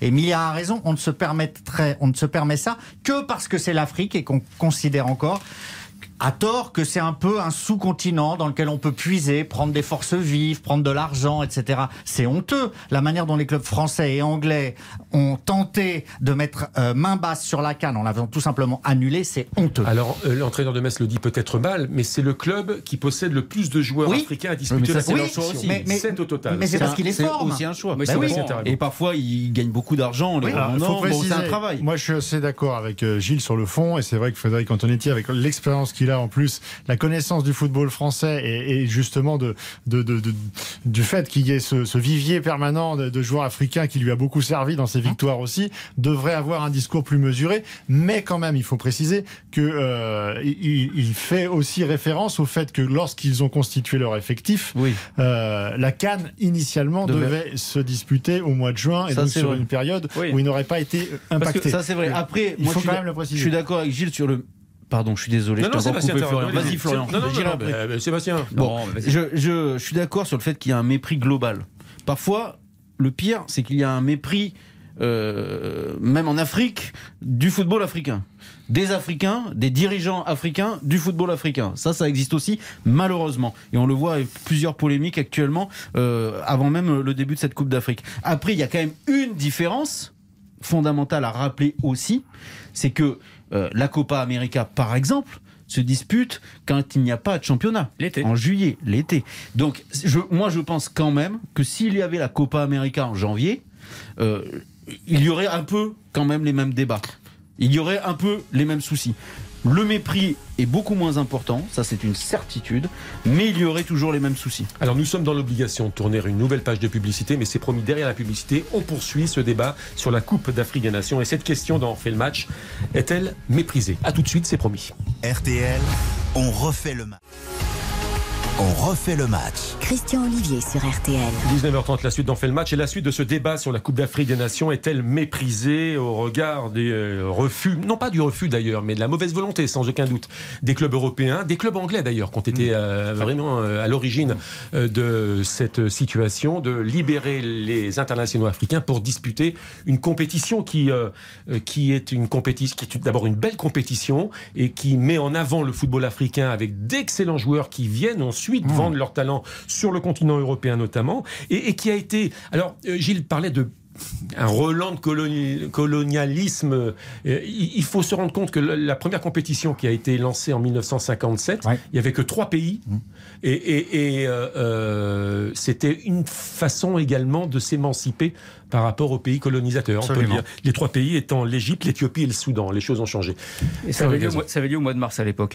Euh, non, mais il faut dire que cette Coupe d'Afrique des Nations, la problématique surtout cette année aussi, c'est qu'en plus il y a le Covid. Alors déjà que les clubs sont en manque de joueurs. Alors en plus, par perdre les joueurs africains, et il y en a quand même 300 qui partent de tous les clubs de- d'Europe pour aller en Afrique, c'est énorme. Le problème aussi, je pense que c'est la Coupe, la Confédération africaine de football qui s'est pas aidée elle-même parce qu'ils ont quand même fait voter une compétition avec euh, 24 équipes au lieu de 16, comme la FIFA finalement, plus de matchs, plus de, plus de revenus, etc. Et ils avaient promis du coup bah, d'allonger, euh, il fallait allonger la compétition d'une semaine. Donc on passait de 3 semaines à 4 semaines, mais ils avaient dit en contrepartie, on la fera l'été, comme ça, comme la Copa América et toutes les, tout- tout- toutes autres compétitions, ça passera crème. Et puis à un moment donné, ils se sont rendus compte, il y a le Louis Baudin local qui s'est dit, ouais mais les gars, l'été en Afrique, c'est la saison des pluies et c'est injouable. Donc du coup, bah, on va revenir au mois de janvier, sauf qu'ils reviennent au mois de janvier avec une semaine de Voilà, en plus avec une compétition qui se joue, faut le rappeler, tous les deux ans. C'est pas tous les 4 ans. Alors évidemment, bah, ils, ont, ils ont été précurseurs par rapport à ce que va faire la FIFA avec la Coupe du Monde, mais il y a quand même beaucoup de, de contraintes à cette compétition, même si elle est formidable. C'est vrai que la Confédération africaine est très légère. Là, on le voit, il y a déjà des premiers scandales. Il y a des tests qui auraient été faits au Burkina Faso sans bon protocole. Enfin, ils clament que, que, que c'est déjà truqué, etc. Ça ne va pas dans l'organisation. Elle a été reportée. On peut tout dire sur l'organisation. Elle est très mauvaise. On ne savait pas si le Cameroun pourrait tenir euh, ses délais de stade. Ça a été reporté. Plein de choses. Néanmoins, quand vous voyez par exemple l'attitude du club anglais de Watford, qui a voulu retenir jusqu'au bout Ismail Assar, le, Sénégalais, en prétextant une vieille blessure au genou, ils font ça uniquement ces clubs-là parce que ce sont des Africains. Moi, c'est ça qui me choque. Mm. Je suis d'accord avec Fleur, on peut tout dire, mais néanmoins, si c'était pas des Africains, on leur ferait pas ça. Et comme les fédérations africaines, là, le Sénégal a réussi, mais plein d'autres, plein d'autres ne peuvent pas tenir, et plein d'autres donc cèdent. Et vous avez plein de joueurs qui sont restés là mm. parce que les clubs ont gagné contre les fédérations. C'est ça qui me choque. L'analyse est exacte, Gilles, mais c'est peut-être, si vous me le permettez, encore un peu plus complexe, car euh, sous l'instigation de Infantino, le président de la Fédération internationale de football, il y a des fédérations africaines euh, qui étaient OK pour euh, non pas annuler, mais reporter la compétition. Et Infantino a été aidé par le Maroc, a été aidé par les Égyptiens, et même, alors, pays arabes, pays du Maghreb, mais même par des pays d'Afrique noire, tels que le Nigeria. Là, vous auriez pu mettre Gémia aussi. Hein. Et, et alors Quelle déclaration alors, on va l'écouter. On va l'écouter parce que là, pour le coup, et donc les propos hum. que Roger Mila, mais ces propos sont quand même ennuyeux, assez graves, car ils peuvent mettre le feu entre l'Afrique noire, j'ai envie de dire, et, les pays du Maghreb, puisque Roger Mila s'en prend de façon, de mon point de vue, assez violente, mais irresponsable euh, vis-à-vis de ces pays, euh, de ces pays qui, euh, comme l'Égypte ou comme le Maroc, ne voulaient pas entendre parler de la Coupe d'Afrique des Nations à cette époque de l'année. Écoutez. Les pays maghrébiens, bien évidemment, parce que c'est eux qui mettent toujours le bordel. C'est qui mettent le désordre. Je suis désolé, hein, hein, que ce soit le Maroc, l'Égypte ou autre, que ce n'est pas normal. S'ils ne sont pas africains, qu'ils aillent jouer pour l'Europe ou bien pour l'Asie ou bien pour autre. Mais qu'ils ne viennent pas mettre de bordel dans le, continent africain. Ils ont toujours évolué dans le continent africain. Nous les avons d'ailleurs acceptés. Donc, euh, je ne vois pas pour quelle raison qu'aujourd'hui, euh, ils continuent à, mal parler des autres pays d'Afrique, ce n'est pas normal. Et voilà, les pays euh, maghrébins qui mettent le bordel selon, selon la propre expression de Roger Mila, le, vieux lion aurait dû être là un vieux sage, car ses propos sont quand même... Euh, Inacceptables. Bah, on, est au bord du racisme, hein, excusez-moi. Ah hein. Même dedans. Ah oui. On peut pas tolérer ça. Euh, il n'a pas à dire ça. Le continent africain est ce qu'il est. On ne choisit pas. Donc euh, là, là, là, il y a des relents nauséabonds, je dirais, dans, dans, dans ce qu'il dit. C'est pas que des considérations sportives, ça va au-delà. Et moi, je suis très choqué. Et au-delà du Covid euh, que vous évoquiez, il encourageait dans cette interview que vous donnez à nos confrères de TV5 Monde vraiment à se vacciner et à, présenter des, des passes vaccinaux vraiment, car là, pour le coup, le, le, discours est responsable. Il faut absolument se vacciner pour assister à cette compétition. L'organisation a tenté de faire respecter les choses, mais c'est vrai qu'en Afrique c'est compliqué, il n'y a pas des vaccins partout, et il y a dans certains pays, chez certaines personnes, une sorte de crainte. Euh, parfois non raisonnée, mais de crainte par rapport au vaccin. Donc il y a beaucoup de gens là-bas qui refusent de se faire vacciner. Ce qui a d'ailleurs été aussi euh, dans, dans, les clubs, euh, pour parler de ce qu'on connaît en France, en Ligue 1 et en Ligue 2, la plupart des réticences euh, chez, chez, les joueurs euh, ont souvent été chez les, chez, chez les joueurs euh, africains pour des raisons de, de croyances, parfois en lien avec, la, avec les croyances religieuses, mais pas toujours. mais ça a été effectivement plus difficile pour certains de les convaincre, même si aujourd'hui la plupart des effectifs sont quasiment vaccinés à, à 100%. Il y a quand même quelques faux passes vaccinaux qui traînent, mais bon. Il y a eu beaucoup. Comme partout, Oui, comme partout, j'ai envie de dire là pour le Ça, c'est le, le, principe. Mais après, euh, il y a aussi autre chose, c'est qu'en Afrique, dans, dans, beaucoup de pays d'Afrique, dans plusieurs pays d'Afrique, on, ne vit pas le Covid comme on le vit euh, en Europe, par exemple. Hmm. Et on le vit avec beaucoup plus de distance. Euh, je vous donne trois conseils de lecture vraiment sur l'histoire de la Coupe d'Afrique des Nations et sur les infos. le premier conseil, c'est notre camarade Hervé Penaud, dans le news, dans le factuel, qui est impeccable dans le journal d'équipe, avec beaucoup d'informations et des reportages solides. Vraiment, ça c'est bravo à lui, un ancien sociétaire de, euh, des, euh, j'allais dire des grosses têtes, non, on fait le match. On l'accueillerait bien. Hein. Euh, conseil de lecture également, sachez le Kevin Vessière, fondateur du FC Géopolitique sur les réseaux sociaux et sur Twitter notamment. et d'ailleurs, juste avant le, la dernière, le dernier euro, je le montre aux caméras dont on fait le match, il avait signé 22 histoires insolites pour comprendre le monde. C'est très intelligent, c'est bien foutu, c'est vraiment très très intéressant. Et troisième conseil de lecture sur Twitter, euh, les tweets de d'Abdella Boulma, euh, toujours intelligent, Ouais. toujours instructif, toujours bien informé sur le, Mm. le football africain. Et pas que. Et vraiment- pas que. Et pas que. Mais voilà, bon, ce sont ces... C'est bien vos conseils euh, sur les bien, réseaux euh, sociaux c'est super. Ouais, mais c'est franchement. Ah, et quand on se nourrit bien. aussi Ouais. un peu de cette histoire du Ah oui. football euh, africain, dont personne ne prétend la connaître à 100%, c'est bien aussi de s'inspirer de ceux qui en parlent le mieux et qui connaissent, euh, qui connaissent euh, le football africain. 19h38 minutes, nouvelle page de pub, beaucoup de publicité, mais parce que c'est une émission qui fonctionne Eh et oui. qui marche bien. et ensuite, on va retourner au ras du gazon. On va prendre des nouvelles de Lionel Messi, des nouvelles de Peter Bosch. Mais Bosch. si, c'est le ras du gazon. Hein? Bah oui. Bah, il est pas grand. hein. Et puis Marseille également, l'Olympique de Marseille. À tout de suite, restez avec nous. C'est on fait le match. RTL, on refait le match. On refait le match. Christian Olivier sur RTL. On fait le match avant 20h, les célèbres tirs au but avec un spécial mercato.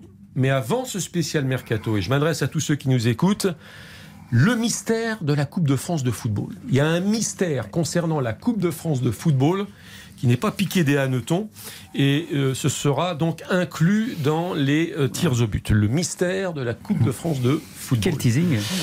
Euh, et avant donc le mercato, euh, on va parler de Lionel Messi. Et va-t-on enfin voir le, le vrai Lionel Messi Pas en dimanche, seconde hein. perdu- euh, partie de saison? Mais pas demain soir déjà. Non, pas demain soir, puisque comme vous le savez, euh, il a été euh, contrôlé euh, positif lorsqu'il était encore en, en Argentine pendant à la sortie des, fêtes de, fin d'année, ce qui a retardé d'autant son, retour en, France et donc sa reprise de, l'entraînement. Donc trop juste pour pour ce match à, Lyon et aucune prise de risque puisqu'on est maintenant à un mois et, et une encablure du, du rendez-vous face au Real Madrid et que c'est évidemment là qu'on attend euh, Lionel Messi. Donc après, évidemment, on va pas lire euh, dans les boules de cristal, on, on va pas tirer les plans sur la comète. Ce qui est évident, c'est qu'on attend euh, bien plus que ce qu'on a vu sur la première partie de saison.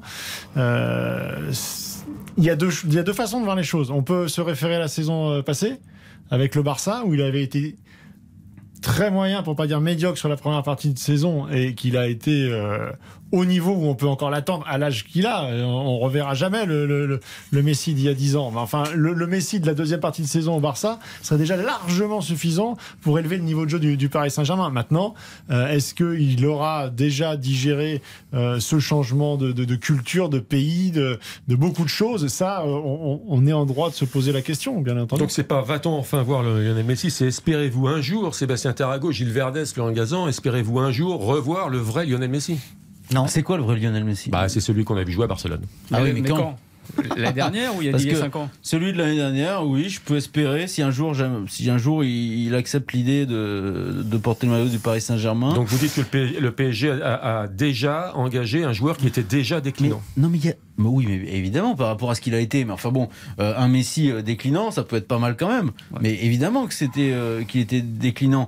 Mais le, le souci, c'est il est venu évidemment à contre-cœur. Qu'on le veuille ou non, c'est une réalité, personne ne peut la contester, euh, et que ça, il faut vivre avec. Et comment lui le vit-il? Je ne sais pas. Mais ce qu'il montre sur le terrain prouve que pour l'instant, il n'est pas intégré. C'est ça, c'est aussi une autre certitude. Et puis il y a une question qui se pose quand même. Moi, je me souviens d'un dirigeant parisien qui m'avait dit euh, il, y a, il y a- il y a déjà quelques années, les joueurs sud-américains, les années de Coupe du Monde. Alors là, c'est bon, c'est sur une saison, ce sera un peu plus tard, mais ils sont très très concernés par leur sélection nationale. Alors Lionel Messi, est-ce qu'il a pas euh, comme Neymar par exemple, est-ce qu'il se gère pas pour être en forme au moment de la Coupe du Monde? Là, il y a une fenêtre internationale sud-américaine. Je pense que ça va être euh, d'abord son obsession avant le Real. Donc à chaque fois, c'est des problématiques. Et je pense que Messi peut plus tout faire. Le Est-ce que sa dirigeant- priorité va pas être Le l'Argentine dirigeant cette du heure PSG, c'était pas époque Valdo, Ricardo Rai Absolument. Ça devait être Michel Denisot. Ou, ou dans les possible. parages. Non, mais il faut quand même, je pense, encore lui accorder un petit peu de crédit. Il y a quand même eu beaucoup de bouleversements. Il faut dire aussi qu'il n'a pas fait de préparation estivale parce qu'il savait pas trop où il allait jouer. Donc il arrive avec un déficit physique et à cet âge-là, quand même, ça, ça- peut un peu peser. Euh, L'adaptation à la ville, effectivement, il arrive à contre-cœur à Paris, une culture qu'il connaît pas, un club qu'il connaît pas, il connaît rien. Après, mine de rien, il faut quand même faire la part entre le Messi de Ligue 1 où il a marqué un but et en Ligue des Champions, il a quand même mis 5. Donc, dans les gros matchs Ligue des Champions, quand il est un petit peu intéressé, qu'il a un petit peu envie d'être Lionel Messi, il peut l'être. Donc je serais plutôt un peu positif. Bon, on aurait pu élargir la question à Neymar. hein. Va-t-on voir un bon Neymar en seconde partie de saison entre là sa phase de récupération, cheville euh, en vrac, partie de poker, quelques fêtes quand même moins importantes que celles euh, qui ont précédé? Un réveillon raisonnable, relativement. Bon. Ah bon? Par rapport aux autres années. hein. Ils, étaient, c'est- ils étaient que tout est 25. relatif. Neymar, Neymar. Non, c'était une blague. hein, je, lui en, Sébastien. je lui en veux. Moi, enfin, il fait ce qu'il veut, hein, mais euh, il représente, il symbolise tout ce qu'il y a de pire dans le football aujourd'hui. Oula. Tout. Que, ce n'est que un produit euh, marketing, de l'argent. Évidemment qu'il a un talent, ça va de soi. Sinon, il ne serait pas tout cela. Euh, on se retrouve avec euh, des gens qui restent au Brésil pour se soigner. C'est le Paris Saint-Germain qui donc paye deux kinés euh, qui vont au Brésil. Ça, c'est quand même Euh, un problème. C'est insensé. Ça, c'est quand même un- vrai on va problème. Avec des gens. Et là, moi, pourtant, je ne suis pas dans la démagogie par rapport à l'argent et les salaires des footballeurs. Mais ils gagnent 30 millions d'euros par an. Il faut encore envoyer deux kinés au Brésil parce que monsieur ne veut pas se soigner mais ça, à Paris. c'est contractuel, C'est pas sérieux. Tout ça, c'est négocié dans pas les contrats. Mais c'est Ouais. pas sérieux. Mais c'est pas sérieux. c'est pour ça que contractuel. je te pas de sa que faute à lui, je c'est ne pas pas forcément personnellement. Je dis qu'il symbolise ce qu'il y a de pire dans le football Je vais vous poser une question totalement idiote que vous allez répondre de façon très intelligemment. Mais il n'y a, pas de visite de la sécurité sociale avec euh, Neymar? Ah si si bah ils sont les joueurs sont contrôlés les joueurs sont contrôlés et le PSG est très réglo à ce niveau-là. Et je vous ça n'a signale pas que- toujours été le cap dans Ah, les clubs français. Brésil. je vous signale que la carte vitale, c'est jaune et vert, donc c'est carioca quand même. Oh, bravo Florian Gazan. C'est aussi une manière de le pister, hein, d'avoir des, jeunes, des gens sur place. euh, Peter Bosch. Ah informations. oui, oui. Entraîneur de l'Olympique lyonnais, c'est l'actu, hein, c'est demain les amis, Lyon-Paris Saint-Germain, un match de feu à suivre dans RTL Foot avec Philippe Sansfourche, tiens, qui sera, j'allais dire Gerland, Dans la j'ai pas envie de les dire 5000. euh, Groupama, euh, avec euh, Raphaël Vantard on a vu également. le stade des Lumières, éventuellement, mais Gerland, c'est plus le même. hein. Ouais, C'est l'anniversaire du groupe AMA demain d'ailleurs. Va-t-il sauver D'ailleurs, en parlant de Bordeaux, on aurait pu insister sur la période d'invincibilité par rapport à l'OM Ah oui. qui est tombé quand même. hein. Ouais. Mais oui, mais Chamandelmas c'était un traquenard. Là, le nouveau stade. euh, Et puis il y avait une équipe à Bordeaux quand même. euh, Oui, ça tenait qu'à un fil quand même ce record quand on voit euh, Ouais. le niveau, les oscillations de Bordeaux depuis 15 ans. Peter Euh, Bosch. on était quand même sur quelque chose d'un peu, euh, d'un peu étonnant. Va-t-il sauver sa peau? Ça, c'est une question qui m'a été suggérée en préparant l'émission cet après-midi par Philippe Sansfourche. Quel talent. Mais j'ai- moi, j'avais plutôt envie de poser la question suivante. Lyon va-t-il sauver sa peau tout court? L'Olympique lyonnais Ouais, mais ça va un peu de pair. C'est-à-dire que euh, parmi toutes euh, les informations, déclarations diverses euh, durant les durant les agapes de Noël, euh, on a peut-être oublié un peu vite que Jean-Michel Aulas, au détour de- d'une interview accordée à l'équipe, a quand même posé un ultimatum. Euh, alors sans euh, objectif précis, c'est-à-dire Oui. redresser la barre, remonter en championnat. On ne sait pas trop jusqu'où. C'est pas 13e où ils sont aujourd'hui, ce sera pas difficile. Mais euh, fin février, Jean-Michel Aulas souhaite que Peter Bosch euh, ait redressé la barre en championnat. Et quand on voit le calendrier qu'attend l'Olympique Lyonnais, c'est bien simple, ils vont jouer toutes les équipes qui, qui font le haut de tableau de- depuis le début de saison. Donc là, ils ont le match contre Paris, et puis ils vont avoir le derby face à Saint-Etienne. Ils vont jouer, ils vont jouer Lille, ils vont jouer Nice, ils vont jouer Bah, il y aura Marseille jouer aussi. Il faudra qu'il joue Marseille à un moment donné aussi. Et il va- et il y a ce fameux match con- contre Moi, je suis Marseille. très inquiet pour euh, Pour l'Olympique lyonnais. Et euh, je, je ne l'ai jamais été dans les crises précédentes. Jamais. Parce que justement, c'était une institution tellement forte que je- j'étais persuadé qu'à chaque fois, ils allaient surmonter euh, les crises. Mais là, aujourd'hui, ce que paye l'Olympique lyonnais, c'est une décision. Une décision de Jean-Michel Aulas à l'époque de Bruno Genesio quand il a cédé aux supporters. Parce que pour faire plaisir aux supporters, il a effectivement sacrifié Bruno Genesio et il a appelé Juninho. Juninho, dont tout le monde savait qu'il n'avait pas euh, la capacité à occuper un poste de directeur sportif. Tout le monde le savait, on le disait tous dès le départ. Et tout découle de cela aujourd'hui. Et c'est une catastrophe parce qu'il faut très très très très vite que Jean-Michel Aulas reprenne euh, les rênes. 72 Et- ans, 73 ans vous vous 72 rappelez, ans. Vous vous rappelez la question que j'avais posée en cours de saison sur Jean-Michel Aulas Fait-il la saison de trop? Ouais, Oh, mais ça fait je- plusieurs saisons qu'il l'a fait, j'ai l'impression. Non, je même. pense pas. Je pense que celle-ci est peut-être la saison de trop. ça a Non, mais Et ça ne remet Non, en avant. rien Les erreurs, ses c'est avant. qualités de fondateur, de bâtisseur, sûr, de, non, 1900 évidemment. de businessman. Mais là, il va, du là, il va montrer s'il est capable de remettre en place une organisation stable. Bon, et cohérente. Ok, Marseille. Marseille sera-t-il le dauphin euh, du Paris Saint-Germain? Est-ce que c'est un C'est pas skipper le dauphin, c'est le dauphin deuxième, Flipper, deuxième flipper. derrière le Bah, Paris dans, Saint-Germain. dans le désert, pourquoi pas hein Dans le désert, pourquoi pas Très franchement, euh, la deuxième place, elle est à prendre, Dans elle est offerte. ah, dans le Bah, désert dans le de- désert, derrière euh, le PSG, euh, le PSG sera loin en tête. Derrière, euh, tout est bon à prendre. Et le parcours de Marseille à l'extérieur, avec quand même 6 victoires, 2 nuls, une défaite sur 9 matchs, 5 buts encaissés, Mmh. c'est formidable. Alors, un peu plus de régularité à domicile, mais très franchement, Marseille moi, je ne 10 suis pas du tout Mmh. séduit par le jeu, mais ils peuvent aller Ah non, loin. Marseille a 10 points du Paris Saint-Germain hein, Oui, et un match en moins. Oui, après, ce qui est plutôt encourageant pour l'Olympique de Marseille, c'est que paradoxalement, on s'attendait à ce que ce soit le feu offensif avec euh, Jorge Sampaoli. Au final, ça l'est pas du tout. Mais par contre, défensivement, ils sont là, on les attendait pas. C'est quand même la deuxième meilleure défense d'Europe, je crois, en ce moment. Ils, ils- voilà, ils, ils- ils prennent très très peu de buts. Ils en marquent toujours un petit d'une manière ou d'une autre. On dirait une saison un peu à la Lille de, de- de René Girard, mais ça peut finir deuxième facilement. Ouais, sur 19 matchs, 10 fois 0 but encaissé. Clean sheet, c'est quand même. euh, Bon, mais si on a un peu de retard et on approche de 20h Ah oui. avec les tirs au but, mais dans le sommaire, je vous avais sollicité pour que vous Ah oui. puissiez formuler un vœu. Et J'avais utilisé cette expression un peu triviale qui a fait bondir euh, Sébastien Tarago, il va falloir m'envoyer du steak. Alors, euh, Non, j'ai pas Et si on est vegan, on fait la- Et, comme ma fille, steak végétaux. Ah oui, bon, ça c'est un, Bah, un bel enfume ça. Ah oui, c'est- et puis c'est pas bon, moi, surtout. Euh, une semelle. euh, avant la pub. Avant la pub et avant les tirs au but. vite. Alors, moi, je vais être aussi, Un vœu. je vais être aussi démagogique que M. Ferraggi. Et donc, euh, je souhaiterais que les dirigeants du football français prennent enfin un peu de hauteur. Que Deschamps re-signe pour Gilbert 10 ans à la tête des Bleus. Deschamps à la tête 10 des ans de Bleus plus. 10 ans. Ok. Florian Gazan. que les arbitres prennent encore un peu aussi de, de hauteur de talent. Hier soir, l'arbitre qui met un jaune à Paolo Lopez, que l'autre vient lui dire qu'il s'est retourné le doigt, qu'il s'est pété le doigt, elle lui met quand même un jaune parce qu'il a gueulé. Je trouve ça extraordinaire. Donc les arbitres et Philippe Sansfourche. Euh, Qu'un club français gagne enfin une Coupe d'Europe. Ah, la, la Conference League? Bah non, mais Bah ils voilà, se sont tous qualifiés pour la deuxième partie de saison. Alors maintenant, c'est difficile de se faire éliminer parce qu'il y a toujours des rattrapages. et des- Mais bon, voilà, on a, on a eu le sentiment qu'il y avait un petit peu plus euh, de maîtrise, vrai, c'est vrai, de ouais. flamboyance, de. d'envie. Ouais. Alors Ouais. de là, c'est- un vœu pieux, hein, mais euh, mais mais il y, a- il y a quand même un décalage qui est, qui, qui est affligeant entre les résultats de notre sélection nationale et les résultats des clubs en, en Coupe d'Europe. Donc euh, une petite Coupe d'Europe, enfin, enfin. Et une petite Coupe du Monde, ce sera le mien, mon vœu à moi, au Qatar. Ce serait quand même pas mal, Mmh. trois étoiles. Excusez-moi, vous nous disiez d'envoyer du steak. Là, Ouais. ça envoie du steak modérément. Ouais, ouais, Donc, euh, je souhaite la victoire des Bleus. Je l'avais noté, je l'ai Là, pas fait. parce que envoyer vous du m'auriez steak. dit. euh, Je vais vous envoyer du steak. C'est un de mauvaise, facture. soupé Ah. d'entendre parler du Qatar, Coupe du Monde, faut boycotter, de Pékin, les droits de l'homme. Oui, effectivement, c'est une évidence. Les droits de l'homme à Pékin, en Chine, oui, il y a des problèmes au Qatar. Je lisais Libération, le quotidien Libération. Il y a une double page Ah, vous? sur les monuments historiques, euh, le château de Versailles en tête, qui sponsorisé par des États qui ne font pas preuve également de débat démocratique. Alors, je veux bien qu'on parle du sport et qu'on fasse euh, également dans les salles de rédaction des sujets sur le sport qui ne devraient pas euh, cautionner en participant à des compétitions, etc., etc. Vous le connaissez, vous avez été journaliste de sport également, Oui. notamment au Parisien, mais qu'on travaille un peu également sur la culture, qu'on travaille un petit peu sur le plan économique, qu'on travaille sur plein d'autres choses Ah bah, également. C'est sûr. Ça- on vendra plus beaucoup d'avions. Ah Bon, ouais. bah voilà. Ah, c'est pas du steak que vous envoyez, c'est une boucherie Ouais. là. Ah, hein. voilà. Donc ça, Bon. c'est les vœux de Christian Je savais- 2022. Je savais pas que Marmarque allait vous déchaîner comme ça, Non, mais chef. Mais voilà. C'est chez Guevara quoi.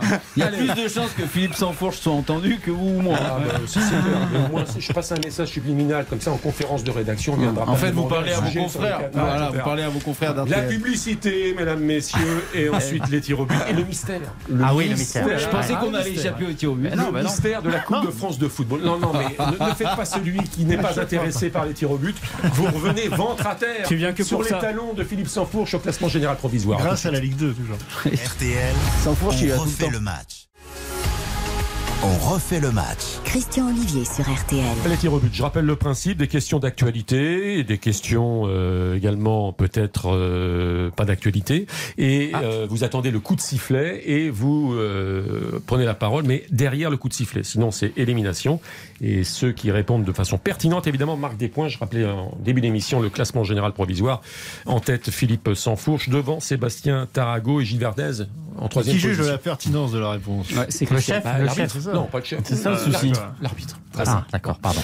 Parce que parti. le mystère Coupe de France. Le mystère Coupe de France. Attention, savez-vous pourquoi le match de Coupe de France Versailles-Toulouse a été inversé? Absolument. Oui, oui, oui, on sait. Ah, je pense que j'y étais. Là. Lucas, Lucas, Lucas Lucas C'était avant le coup de sifflet. C'était avant. Le coup de sifflet. avant. Ah, Alors qu'est-ce qu'on fait? Parce qu'il y en a trois quand même à sortir du Ah, on studio. était là. tous avant le coup de Euh, sifflet J'ai là l'impression. Ah, tous après. avant le coup de sifflet J'ai dit- Ouais. ah, j'ai dit Ouais. après, moi. Ah, attends, la VAR, la VAR, la VAR, la VAR. Ah, Florian Gazan. Euh, Alors. un problème d'éclairage, de, lumière, de, de- de consommation d'énergie par rapport au château de Versailles, c'est ça l'idée? C'est ça l'idée. Ouais, mais c'est plus précis que ça. Ah ouais. Il, faut, il ne faut pas qu'il y ait de source de lumière à moins de 5 km de la chambre du roi, non C'est pas ça Depuis Louis Visible. XIV, Visible. depuis Louis XIV, qu'il aucune source de lumière, point, là. aucune source de lumière extérieure ne doit éclairer la chambre du roi. Eh oui. Et ceci Il n'y a pas des volets de 5 km. Eh Je oui. vais donner le point quand même pour le coup à Sébastien Oh. Non, non, non, non, Ah ah. Mais Ah non, l'arbitre est mais roi, bah, sa j'ai éliminé, Mais lui aussi, éliminé, éliminé. Non, j'étais à Tout le monde était éliminé. J'ai dit complète. Ah oui, non. mais c'était tir au but à, à- à retirer. Oh là là. Ah oui. Oh là là. Non, mais mais- il n'y a mais pas eu de sifflet. Au. Moi, j'aurais mis deux points là-dessus. Pensez pense à nos auditeurs. Puisque vous avez fait référence Nous aux grosses têtes, c'est une 5e réponse République. collégiale. Nous sommes au 21e siècle et on ne peut pas faire jouer un match de football au stade, comment s'appelle-t-il Montboron de Versailles parce que les projecteurs éclaireraient beaucoup trop la chambre de Louis XIV. Et vous savez que ça ne tient pas Qui du tout. Ça ne tient pas du tout parce qu'il y, y a des gens qui m'ont signalé qu'il y a un parking à côté qui est éclairé et le- les fameux grandes eaux à Versailles, dans les bassins. Il y a des lumières, des jeux de lumière. Donc c'est absurde. La décision du patrimoine, elle est scandaleuse. C'est peut-être la puissance Le de la lumière. Alors c'est Ah, le règlement. c'est très puissant. Alors j'ai enquêté. Ouais. C'est les règlements. Plus que Monsieur Ferrat. C'est les règlements de, de bâtiments de France. Oui, du, pat- du patrimoine national. Mais, mais très franchement, c'est honteux. Et, et il, suffisait, il suffisait de mettre le match un peu plus tôt Oui. dans la journée. Ou alors d'installer un Refus de la Fédération Ah française ouais, de mais football. bon, voilà. Donc, c'est une volonté claire d'éliminer Versailles. Ou alors également, Honteuse. on connaît Julien Courbet, peut-être installer des volets. Non mais comment est-ce possible, franchement Parce qu'on veut virer Versailles. Avec Versailles gêne. Avec bâtiment de France, je connaissais effectivement, vous savez, dans un périmètre historique, une église. Pas. Prenez l'exemple de l'église d'Alésia, dans le Oui. 14e arrondissement. Ah vous pouvez pas faire n'importe quoi dans un périmètre. Paris. Bon, vous Parce pouvez qu'on a pas des faire. auditeurs ailleurs. Voilà, oui, oui, mais euh, n'importe où. Vous pouvez pas faire n'importe quoi dans un périmètre. Encore Ah, que l'église d'Alésia, vous avez une immense bâche actuellement sur la façade parce qu'elle est en réfection et qui vante les mérites d'un téléphone portable. Bon. Euh, Vous savez qu'ils participent hein, quand ils mettent les bâches, ils payent hein, quand Mais là, on est retourné. Ouais. c'est- pas Louis XIV, c'est le Moyen Âge, enfin. bah oui. Parce mais il n'y a aucune justification, Ça me pas, vous. Mais que- je vous ai dit que c'était scandaleux. Oh, c'est Bah non. c'est Mais que- burlesque. Parce que surtout- Ah non, ah non, Philippe, on veut virer Versailles. Ah non, non, non, non, non. Et là, et là c'est le foot amateur qu'on veut virer. Ça, c'est Ce qui est dégueulasse. scandaleux, c'est que j'ai pas eu le point surtout. Bon, je donne le point à Sébastien Tarago. Mais non Mais c'est Ousmane, collégiale. Ousmane, attends, mais voilà, cette fois-ci, franchement, vous attendez le coup de sifflet, sinon j'arrête le jeu, terminé, on supprime Mais le jeu. j'avais dit après, moi Ousmane Dembélé intéresserait le Paris Saint-Germain début de saison prochaine. Euh, c'est une idée qui doit suivre son chemin ou euh, le Paris Saint-Germain fait vraiment fausse route? Fausse route. Fausse route. Ah, le Bien s'il vous plaît. Ah, là-bas, là-bas. Je me casse Ah, je me Bien casse. sûr qu'il est sur le sifflet. C'est hein. scandaleux. C'était au, au coup de sifflet, c'est bon. C'était au coup de sifflet. Voilà. Ça s'appelle la C'est sur le coup de sifflet. Route en quelque sorte. Mais je me barre. Mais- C'est la nouvelle main de Maradona. hein. Vous savez, C'est le nouveau scandale du foot. Philippe Sansfourche. C'est- En cette Dakar, en ce moment, j'en ai fait 8. Je peux vous dire que le chrono, je sais comment ça fonctionne. faut partir au coup de sifflet. Non, fausse route. Déjà, euh, Après le coup de sifflet. on est dans une, euh, 10 secondes. dans une période où vous savez très bien que quand il y a des joueurs de ce calibre-là, euh, le Paris Saint-Germain se positionne tout le temps. Par, euh, par essence, pour être présent sur, sur le marché et pour faire monter les enchères. C'est absolument pas le type de profil qui, euh, qu'il faut pour le, pour le Paris Saint-Germain. Il y a à peu près tout ce qui va pas euh, que le- dont le Paris Saint-Germain peut se plaindre depuis des années, c'est-à-dire un joueur qui se blesse régulièrement, un joueur qui va se retrouver dans un environnement où il sera encore difficile de pouvoir euh, contrôler, on va dire, sa, sa, sa, sa- vie collective globalement. On a compris. Donc, donc fausse Allez, le Belge Philippe Clément, nouvel entraîneur de Monaco en remplacement de Kovac, pour un CDI ou pour un CDD Ah bah, à CDD. Monaco, à Monaco, c'est Ah toujours ah un CDD. ah Il a dit ah ben, donc Sébastien À Tarago. Monaco, Ah, c'est toujours. la réponse. À Monaco, c'est toujours un CDD. Non, mais de Attends, on dit façon- ah ben. Ah Si vous voulez me faire perdre, dites-le tout de suite. hein. moi, mais- Non, on n'a pas le temps. on bien Allez, n'a plus le temps. On a n'a pas le temps, bah, très bien. Non, pas de points pour ça quand même. Si, il a dit à ben. Deux points. on donne des à points pour ça, à ben. Sébastien Tarago qui défend mort diffus. C'est toujours un CDD à Monaco. Donc un point pour. Sébastien Tarago et un point pour Philippe Sanfourche, on est d'accord Mesdames, messieurs, c'est la fin d'en fait le match. Merci à vous tous de nous avoir été fidèles, de nous avoir écoutés encore une fois. Meilleur vœu pour 2022. Derrière les informations de 20h, RTL Foot avec toute l'équipe d'Eric Silvestro, avec Giovanni Castaldi. Le retour avec Baptiste Durieux, avec la Ligue 2. J'ai pas pu vous donner les résultats. Très bonne nuit à l'écoute, très bonne soirée à l'écoute de RTL. Ciao, ciao. RTL, on refait le match.